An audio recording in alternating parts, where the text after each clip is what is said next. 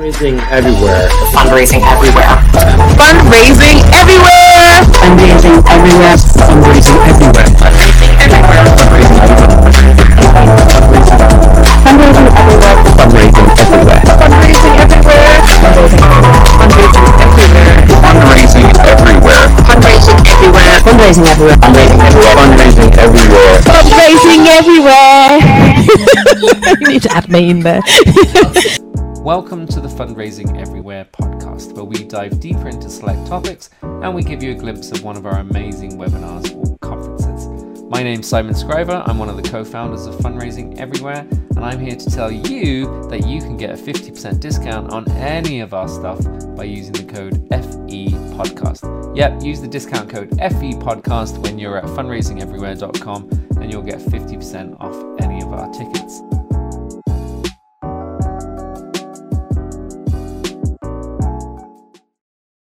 Hello, hello! A very, very warm welcome to you all at today's webinar, In Safe Hands, How Leadership Can Provide an Inclusive, Safe and High Performing Team. My name's Alex Edis and I'm Head of Growth Marketing here at Fundraising Everywhere, if you haven't met me before. And I'm in from a very hot and sticky northwest France. There's not much air. I don't want to complain about the nice weather, but um, it's feeling it's feeling very hot over here we're so thrilled to welcome the fabulous David Amos Reeves as our guest speaker today. Um, he's got loads and loads of experience. He's also a really lovely person as well, so I'm very excited to, to have him uh, with us today. He's got over a decade of experience as a multidisciplined fundraiser, and David changed focus to work in an organisational change role to deliver great supporter experience in a national charity.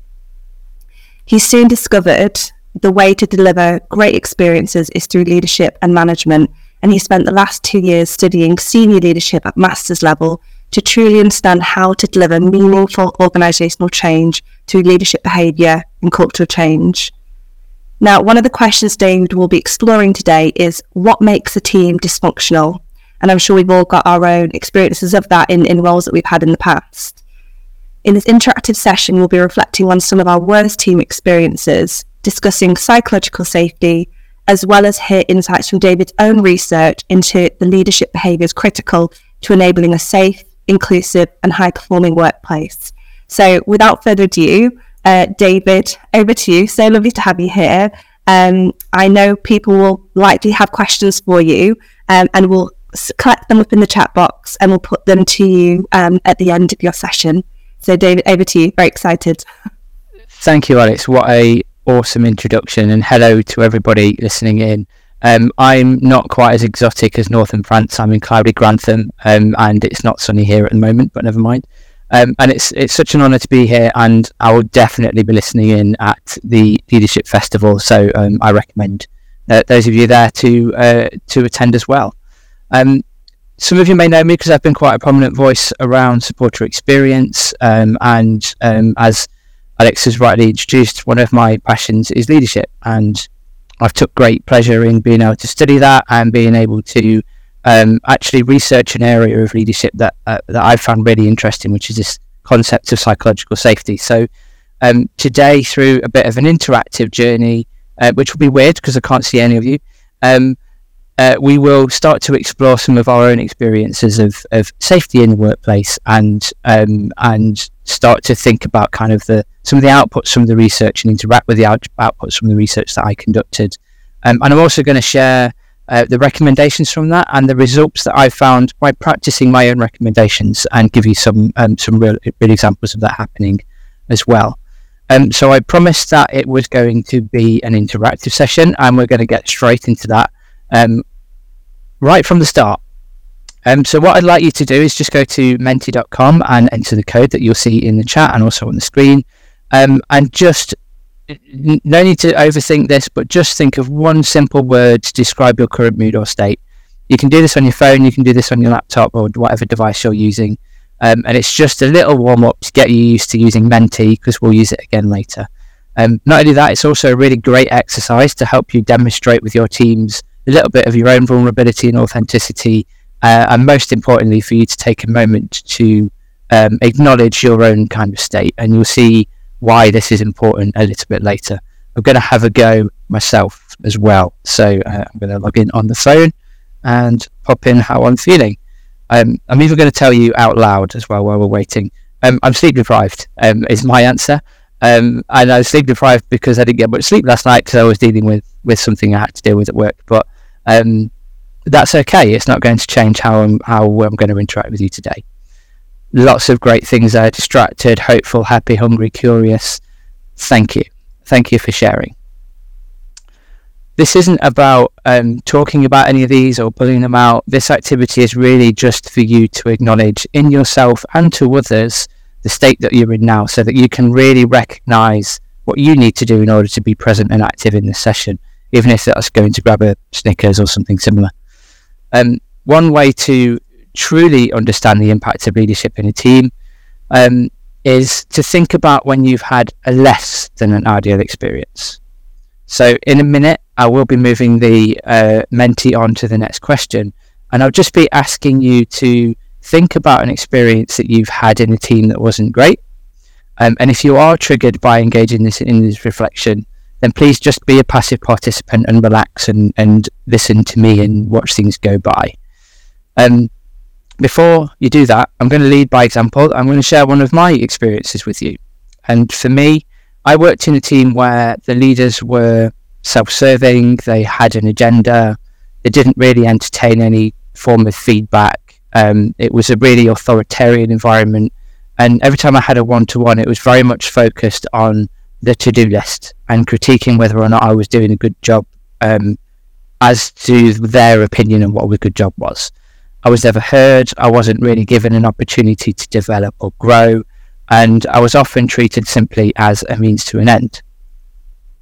What me and my colleagues felt were the right things to do were often dismissed by the leaders in favour of their own ideas. So there's a real lack of buy in from the team was disagreement over how we should be going about doing our work, little to no opportunity to feedback and input on decisions. Um, when I say this and I, and, and I talk about this experience, somehow it's amazing that I managed the last two years there, but I did. But what I experienced here was a real lack of trust, a lack of healthy conflict, um, no real commitment as a team, and therefore no real focus on the results that really mattered. Um, and so, what I'd like you to do now is just spend a couple of minutes thinking about that experience that you've had. You know, you're not you're not having to share the experience, and just selecting the most appropriate options on on your Menti screen right now that describe the kinds of things that were driving that experience for you. You can select multiple options. There's five on there, um, and just spend uh, a minute or two just just selecting the ones that are most relevant that you experienced. And I'm going to do the same as well.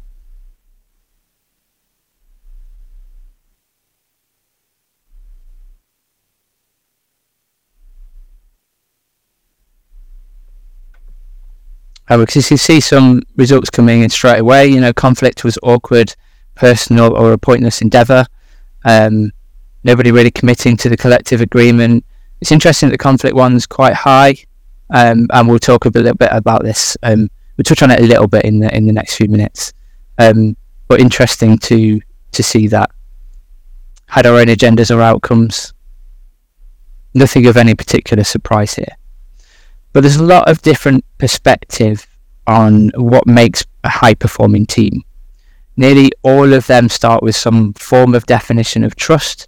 Um, and this isn't about whether you trust someone to do their job. It's actually about whether you trust others to give you the benefit of the doubt when you do something that you might ordinarily feel uncomfortable doing.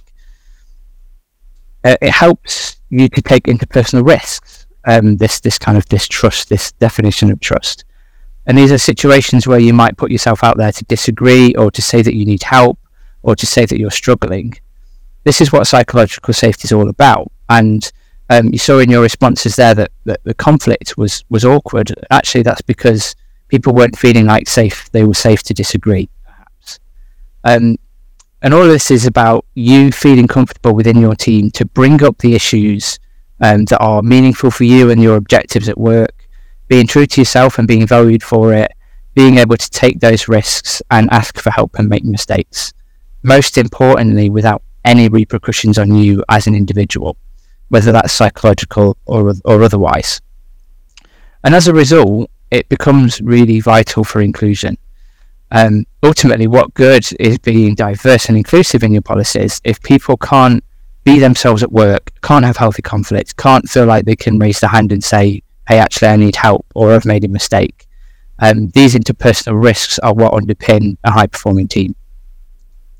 In my own research, I heard some quite scary quotes actually of participants who said that they felt like they had to be a certain way at work. They had really ingrained beliefs about um, this work persona that was not them as a natural person and they commented on how um, it gave them a low level anxiety that actually drained them over time and they had less energy at the end of the week because they were putting on this performance all the time um, I heard people talking about saying they were fe- fearful of losing their jobs if they voiced an opposing opinion. Um, I heard people replay times where they would make a challenge in um, in a team setting and would immediately be undermined by the leaders and the other people in the room for making that challenge the sad thing is that all these are relatable experiences and they're likely to be happening in your workplace right now. Perhaps even because of something you've done or said yourselves, and that's something that is important within this research. The foundation to overcome all of these situations is psychological safety. It's that trust, it's that genuine feeling of safety within your team. Um, it has been researched in significant depth, so what I'm doing is nothing new. Um, I've repeated a lot of things that have happened in the past, but I'm bringing it to life with real examples. Um, and its resurgence is down to a, a lady called Amy Edmondson. Um, uh, so I thoroughly recommend picking up a book. It's called The Fearless Organization. I've got it here actually because I'm about to lend it to a colleague. Um, but why is it that psychological safety is so important? Um, the research that's been into this, but gone into this over the over the last few decades, um, has really shown that it's a really important foundation for things like your task performance and your colleagues' task performance, your commitment to work, your job satisfaction. It leads to what what's termed citizenship behaviours. So it's where you're doing things within the organisation for the greater good of the organisation that are beyond your task and beyond your what's expected of you, and that's a benefit to everybody it provides a safe environment where you can learn, you can take risks and and learn from those risks without fearing a repercussion.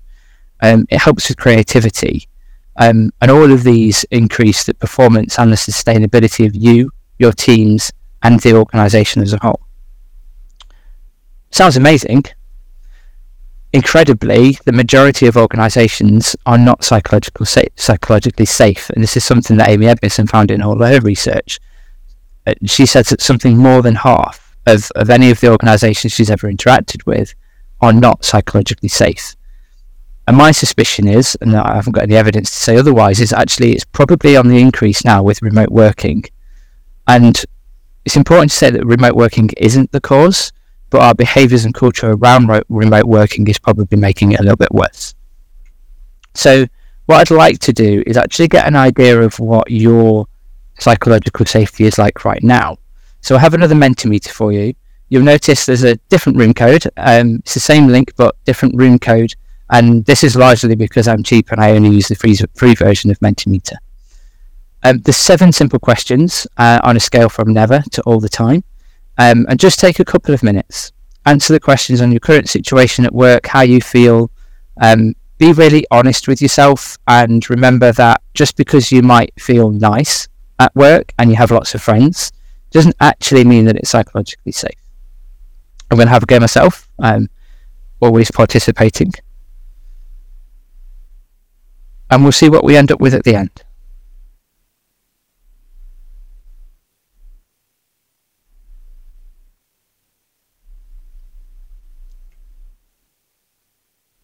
And these questions um, were part of my research. So I, I asked um, there was a couple of hundred colleagues actually who took part in it, um, and it gave me an opportunity to kind of assess the overall picture of psychological safety within the um, within the case study that I was looking at, um, and generally psychological safety seemed to be quite good at first glance.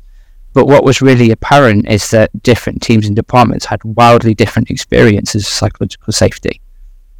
And that meant I really wanted to delve into the differences between the experiences that these people were having at work, what was causing it, um, and unsurprisingly, it came down to leadership behaviour. But I'll share what I settled on um, shortly. So starting to see some results come in now. That's great. Um, really pleased that people feel like you are able to bring up problems and tough issues. That's good. Generally, people feel it's safe to take a risk.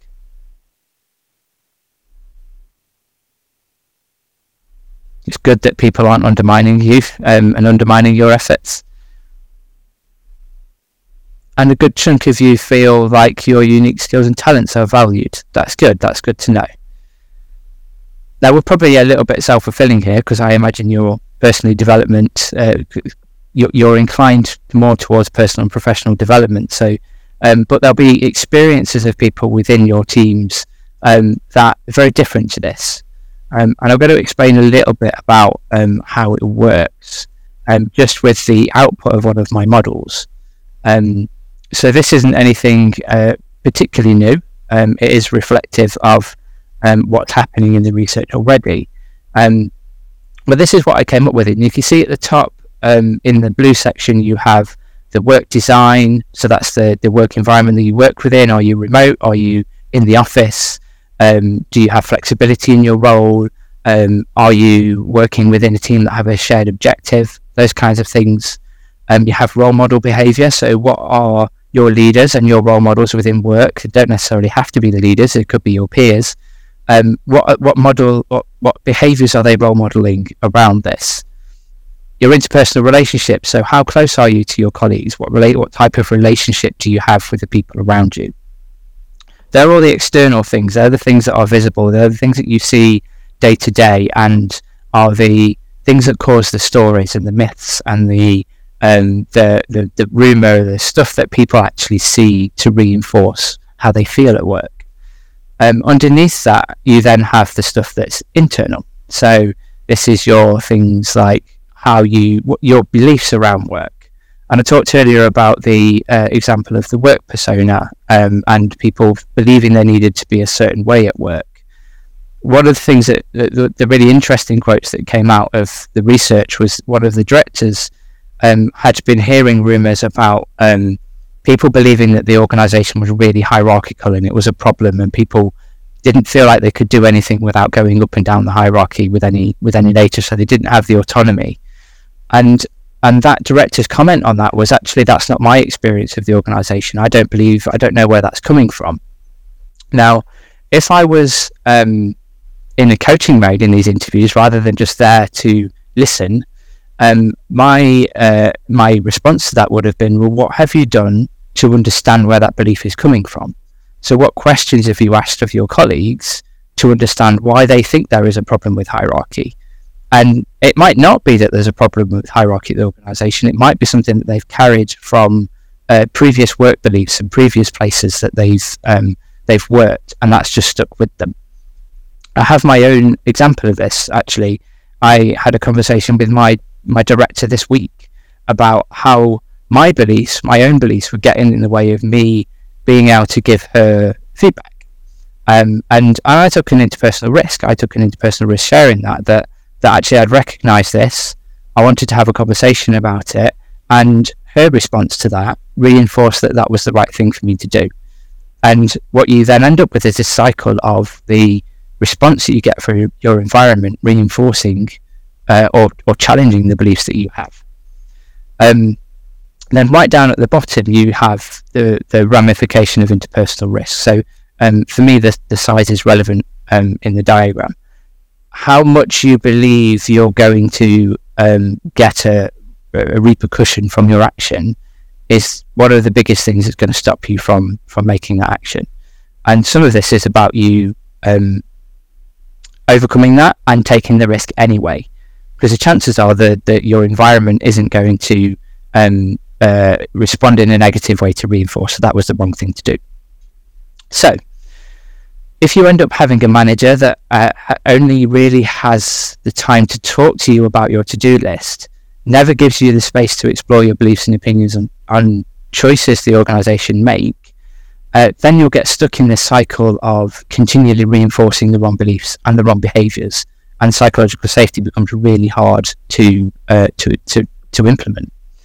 Um, I heard examples in my research where a colleague um, may present a challenge or opposing idea only for senior leaders in the room to dismiss it.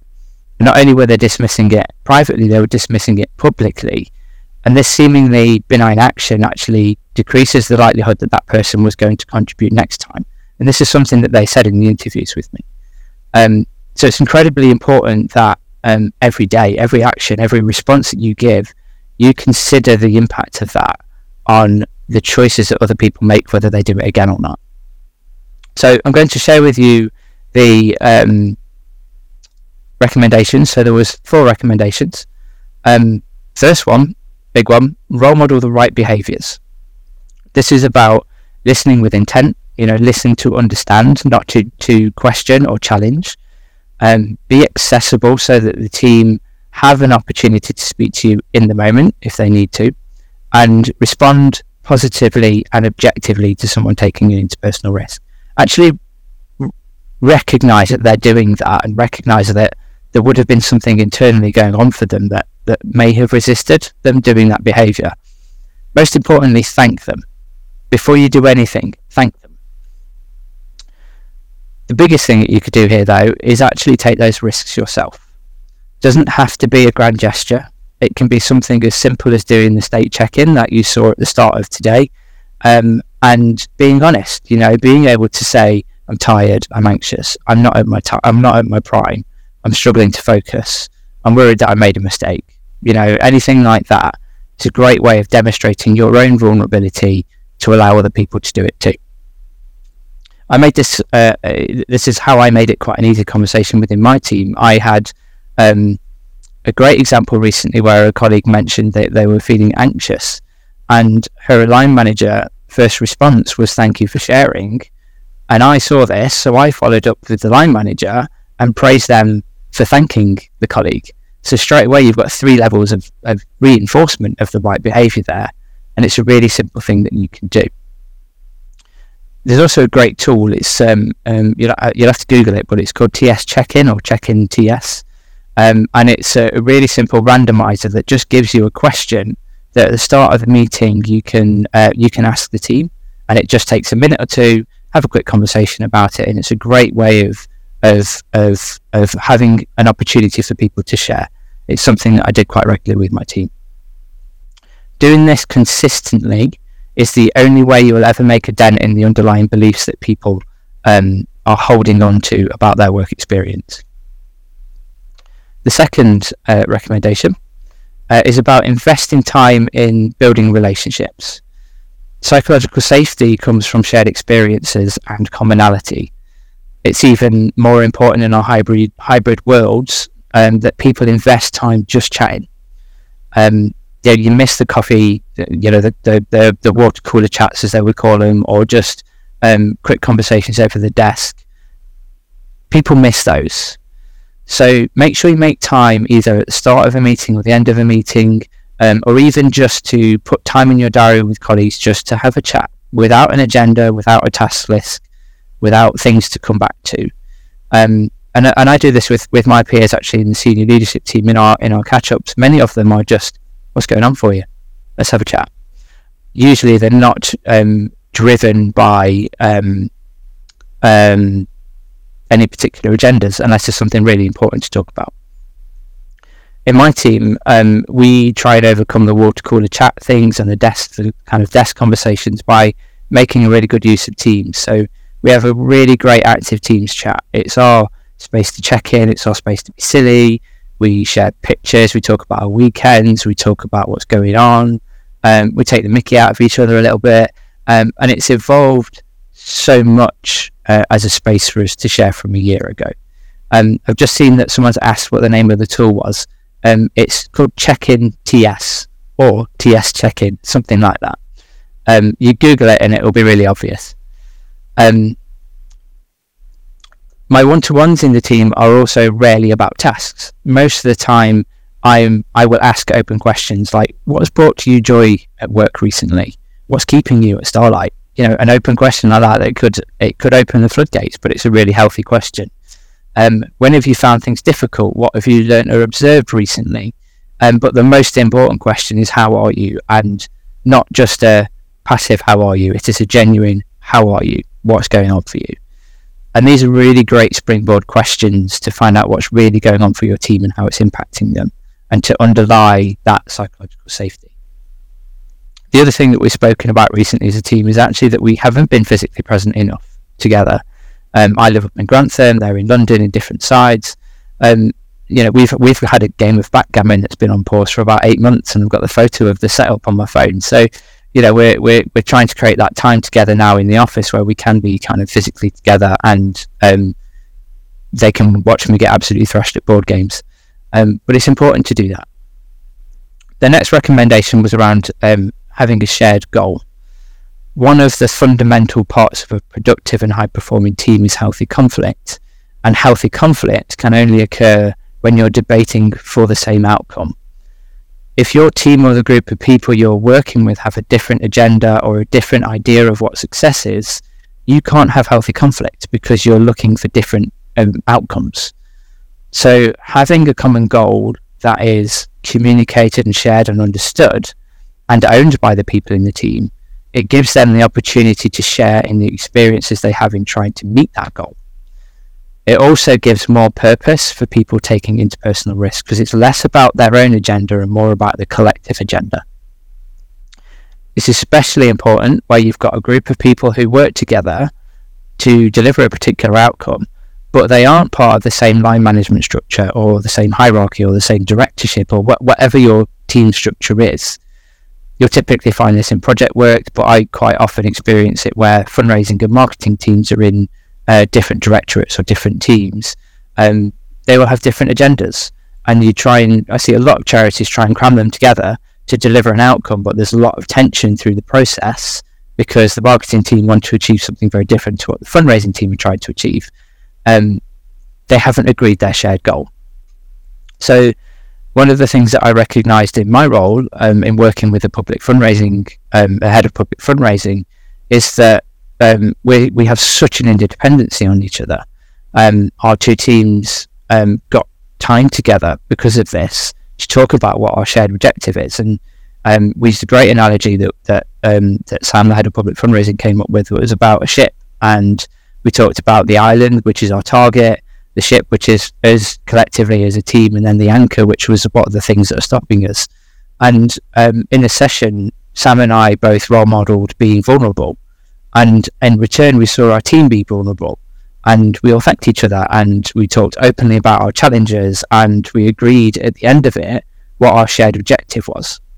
Now there were tears, there were laughs, there was a really great connection between us all in that moment, um, and it's something that we have to maintain. It's an evolving and ongoing thing. And in order for those teams to continue to focus on that common objective, um, we're, we're getting together again next week. And um, as a large team, we're going to carry on with some of that momentum we started and start to tackle one of the challenges and the tensions that's happening in teams at the moment. So, really great place to, to, to focus. Final recommendation um, and most importantly, is coaching and reflective practice. This is about um, stopping for yourself and just reflecting on um, how your behaviour is setting the tone for how you want your team and the people around you to behave. So if you can't find time for one to ones, if you can't find time to ask genuine, open, curious questions, um, and do some of that coaching and do some of that understanding of what's going on for your colleagues, they're not going to find the time either. And so it, it, it cascades and, and makes the problem even worse. And so what you need to do is, is understand how you behave, but also combine that with clean, open and authentic questions that you can ask um, of your colleagues and their experiences that they're having. And it might be that you see something that, that um, happens in the work environment and rather than try and solve it for them, just explore what was going on for them. You know, what what literally that question is a great question. What was going on for you in that moment? Because you can really start to get underneath and um, understand the beliefs and assumptions that that colleague has, and you can help them overcome it. So sometimes all you need to do is just listen, really, really listen. And that concludes the end of the research, but I really want to kind of encourage you that if you take anything away from today, it's this statement here.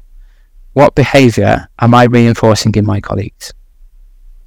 And this quote here, I, I love this quote, and, it, and it's uh, it's a quote that came from from one of my team, and um, it was a while ago now, so you know it continues to develop.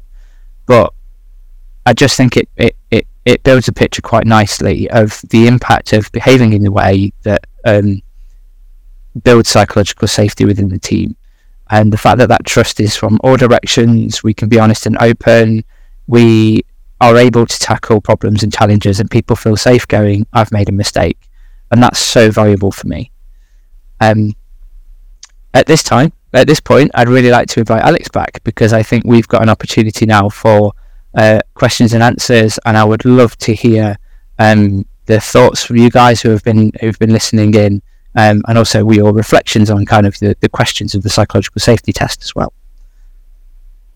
Hi, David. Thank you so much. That was really, really insightful. Um, I love the the interactive platform that you use, Menti. Is that Yeah, what it's called? Yeah. Yeah, I really enjoyed that. Um, it was so visual, and it was lovely to see kind of everything updating in real time.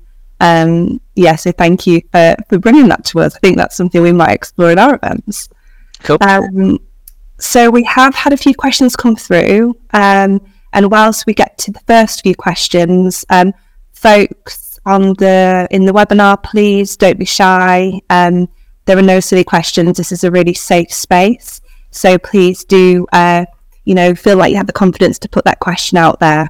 Um, the, the the the the questions in the box they won't be um, they won't pull through into the webinar itself. And Anna, who is our live stream engineer, perhaps let's leave off people's names um, in the questions. That might be good because that will come up on the screen. Um, so the first question I'd like to come to is about that topic of psychological safety. Um, and it's how does working remotely affect psychological safety? Um, uh, it's a great question, and as a purist, I say that it doesn't. And the reason that I say that it doesn't is that actually, what what ends up happening when you're working remotely is it becomes loaded with a whole new set of beliefs. Um, the you know the the belief that just because somebody isn't in front of you that you can't pick up the phone to them and go, "I've got this two minute query, can you help me with it?" Um, I I have um, that belief. You know, I'm loaded with that belief, and I and I feel I feel under pressure not to bother my colleagues when I see their team status say busy, or even if their calendar thing is empty. Um, so actually, it's more about um, challenging our own beliefs around working remotely, rather than about the actual impact of working remotely itself. It does have some other issues with it in the sense that you um, in in the very nature of video conferencing calls, you lose some of the non-verbal cues that you might get when you're in person. There's usually a slight delay, so you can miss them quite easily. Um, but also, in some cases, it might emphasize them because you can see the whole room on one screen. Um, so it, it just means that you have to think differently about how your beliefs are stopping you from doing the things that you would do normally in the office or getting the outcomes that you would normally get in the office.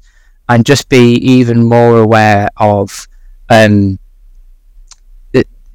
the cues that you need to look for to, to, to, to ask the right questions of your colleagues. So I just think it's more about awareness and being proactive and challenging your own beliefs. Amazing, thank you. And I think so. My previous role before I joined Fundraising Everywhere about 18 months ago was head of IG at Friends of the Earth. Um, and I- I was looking after the team as we came into the pandemic um, and for the, for the duration of that. And something that I noticed um, when we did move fully online was that um, obviously it was challenging. There was an awful lot going on personally, professionally. Um, you know, we were starting, you know, policies and, and meeting etiquette almost from scratch. Uh, the Earth had done a lot to, to make things remote generally. So I don't think it was as big a jump for us than it was for other organisations. But something I noticed was that it kind of almost like leveled the playing field a little bit. I think there were new rules that needed to be created to for people to understand how they could interact and like really tight like um, agendas and like meeting etiquette were needed so people knew how to participate. You can't quite um, engage with people in the same way virtually and might do in person. I did find that um, p- uh, p- members of my team that perhaps would be quiet in an in-person setting, they almost it seemed to me like they had a little bit more confidence to uh, share in that virtual space, whether it would be Yeah. um, actually speaking um, or actually just writing something in the chat box and participating that way. Hundred percent. I, I delivered some remote workshops a while ago, and I used a, a, a, virtual kind of whiteboard, and but we did it in silence, and we did it deliberately in silence because most of the group were introverts, and so um, we we did it at, quite kind of quick fire brainstorming, and when we got to the end of the session, um, one of the feedback pieces was actually they really appreciated the space to think and then write down the, the comments. So actually, remote working gives you probably a better opportunity to engage with um, and include more people because of that. Um, To say not extroverts that might excel perhaps in that in-person setting. correct. Yeah. Yeah, amazing. Thank you. So we've got quite a few comments coming through in the chat box. Uh, we have one comment that says, "This is just brilliant. I already have so many takeaways," which is Amazing. great.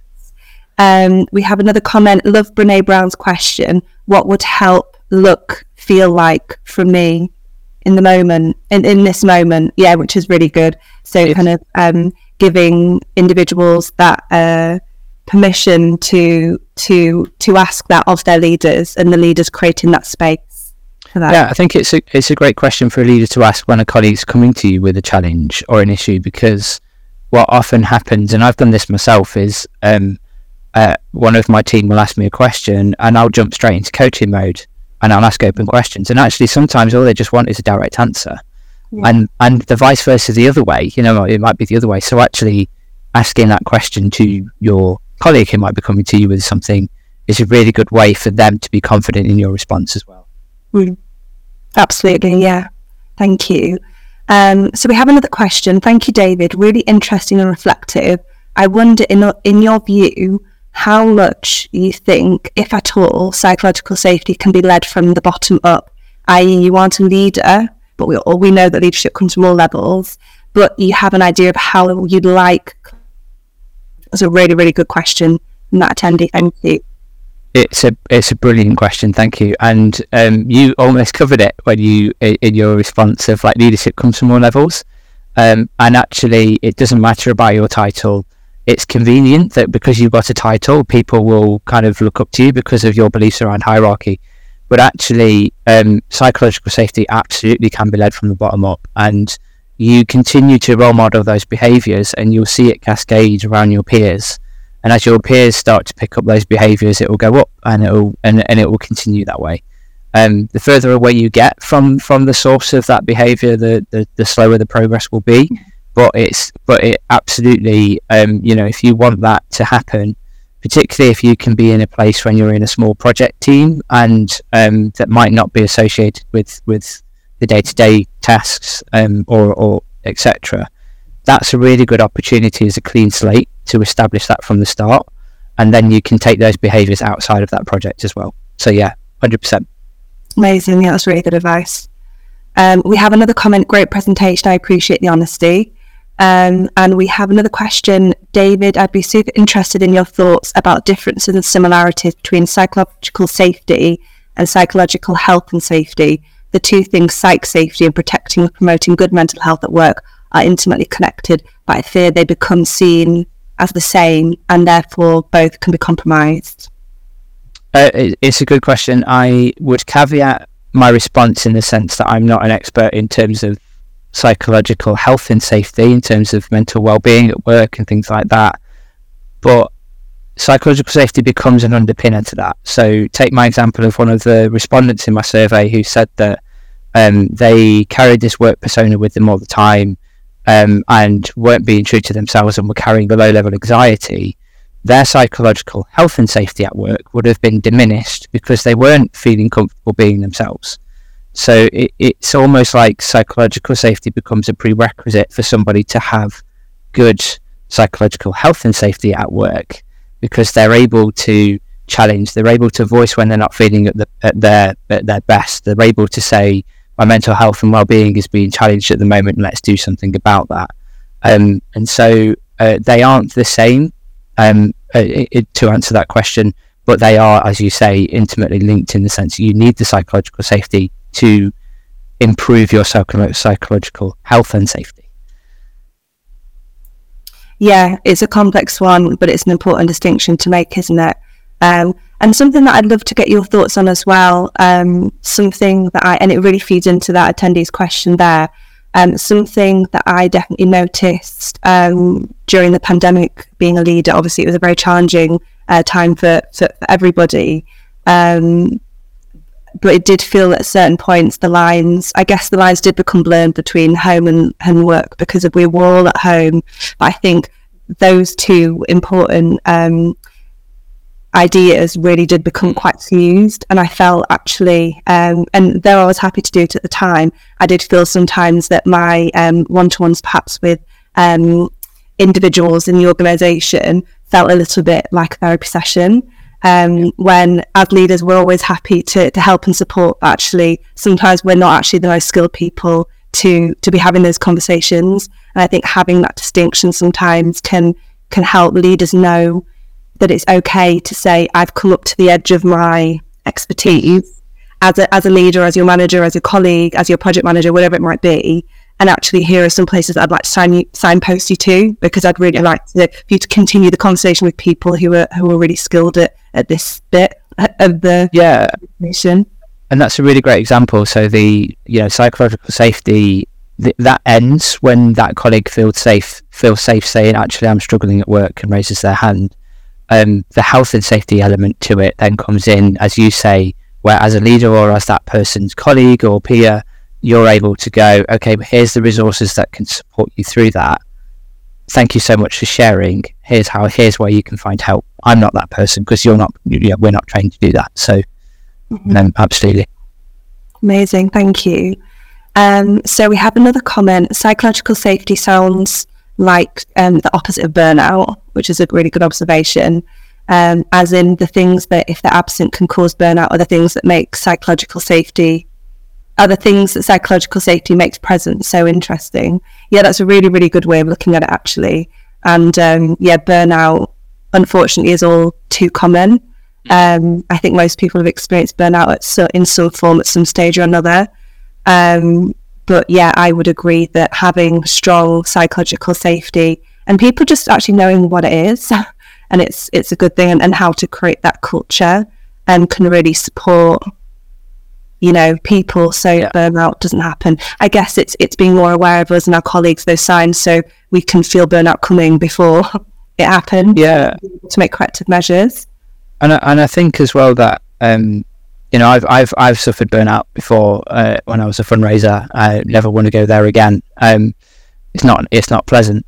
Um, but I think that we in the sector almost carry some beliefs that we need to work that extra you know that extra few hours or we need to do the ex- go the extra mile and it's and it's almost taken for granted that that's going to be the case if you work in the industry um, and psychological safety actually gives you the opportunity to go I'm not, you know, I'm I'm I'm burnt out, guys. I need to go, and and we we do that at work. You know, my my my director fairly recently has has has you know put a message in the chat saying, not feeling it today. I need to go home. I need to, you know, I need to leave early. And we do that. You know, I role model that, and and members of my team do that. It's okay to do that because you're not going to if you're not at your best, your your work isn't going to be at your best either. So, um, I think it's important to to have that in there. Amazing, thank you. Um, and actually, that touches on one of the questions that we had uh, around like where you're working now and whether you feel psychologically safe in your organisation. I guess from your, your answer there, you do, and it's a Yeah, behaviour well role modelled. Yeah, the short answer is yes. Um, Starlight have spent an awful lot of time and effort in getting the values in the organisation right and recruiting people with the right behaviours and investing time in staff to increase their self awareness and um, you know really focus on the professional development. And we we we work through like self awareness models and the dysfunctions of the team and all sorts of things to really get a good understanding of what's going on. Um, and along with lots of other things, it creates a really great culture where psychological safety is quite high. Um, it's not perfect. It's never. I don't think it'll ever be perfect anywhere. But um, I, I just think it's brilliant. Like it's best best place without a doubt that um, I've worked where psychological safety is so high, um, and and I don't see it very often. So um, I feel great to be part of it, and great to, great to experience a, such a good environment as well. Amazing. Thank you for your honest, honest answer. Um, and I think it will give um, some attendees hope as well that um, even if your place of work is showing signs of, you know, like good practice, it isn't totally perfect, you know, Yeah. all is not lost. And I guess this is a very live situation, isn't it? And it's something that we always need to be thinking about, talking about, and role modeling um, and encouraging our teams to role model as well. Yeah, absolutely. And some days will be better than others, right? Yeah, definitely, definitely. It's always the way. We're, We're, we're only human. Yeah. yeah, snap. um, we have a question. Um, do you think there's a danger that people can feel psychological safety as their senior are privileged, not to feel vulnerable when they speak out? This is a really nice question, and, and not realize that safety comes from power and may not be felt by folk more junior. That's a really interesting one. I think you touched on this a little earlier, uh, David, but yeah, over to you. Um, I, I, I think this is about making sure that people understand what psychological safety is and isn't. Um, having power and authority is not psychological safety, and and actually, um, being in positions of power and authority means makes it even more important that you should be displaying psychologically safe behaviours. Um, I think what makes it really difficult in when people have that attitude in senior roles is because they believe it's psychological safety when it's actually not, it, it does make it more difficult for people more junior than them or in less influential roles to be able to speak up. Um, and the way to challenge that, if not by you know taking the risk and, and giving the feedback yourself, um, if you're if you're in a culture where feedback is accepted and you feel comfortable doing that, is actually finding another route around it. So you know, are there um, other avenues within your organisation that you can go to, even if it's whistleblowing as far as that? Um, but you know, there, there, should be, you know, a, a- your employer has a right, uh, has a responsibility to look after your well-being as an employee. Um, there should be a way for you to be able to raise this, that the way that you're feeling, and that be dealt with. Um, and because psychological safety is such an evolving thing, and because workplace culture, culture is such a, a, a big focus at the moment, there's a lot of resources out there that can help, um, and a lot of, of um, focus on that in, in the language of HR policies and things. So, yeah, I'm not sure whether I answered that question properly. Actually, Yeah, no, no, thank you. No, it's really interesting. Um, it is something that uh, I think will all pe- people will to agree always feel. Um, but like you say, um, by having that strong embodiment of the behaviour from leaders, there's always an invitation to individuals, you know, to to share how they're truly feeling. That is like a really pretty great place to start. Um, but I guess something that I uh, would add um, from my own experience of, of being in a in a more junior role, um, sometimes there's safety in numbers, yes, and actually you might feel like you want to share it with people who you feel like we're more like-minded, um, and get a few of you together, and then perhaps to, you know as a, as a collective you might feel a little bit more um, empowered and, and less vulnerable to share some of- some of those thoughts. yeah, and and that loops back quite nicely to the question earlier about can you um, can you demonstrate this as as a more junior person? That's a great example of how you could apply that. Actually, is you know, yeah, power in numbers um, and demonstrate the right behaviours. Definitely. Amazing. Um, we have another comment. Really valued the point about not feeling it today, etc. What happens when you have someone who just takes this to the extreme and their abuse of the situation impacts on others, trying to pick up any extra? I think, yeah, any extra bits of work. So I think that comments about people abusing it. Is that right? Yeah, Yeah, that sounds sounds like it's about right. Um, I think I think that's a difficult one to tread because it's loaded with beliefs and assumptions from our part as a recipient of seeing somebody abuse it. It's our judgment that says that they're abusing it, and that might not be true. So, um, the first the first question is is to just find out what's going on for that colleague, because there'll be something underneath the behaviour, a belief, a value, a whatever it may be that's going on for that person that means that they're behaving in that way.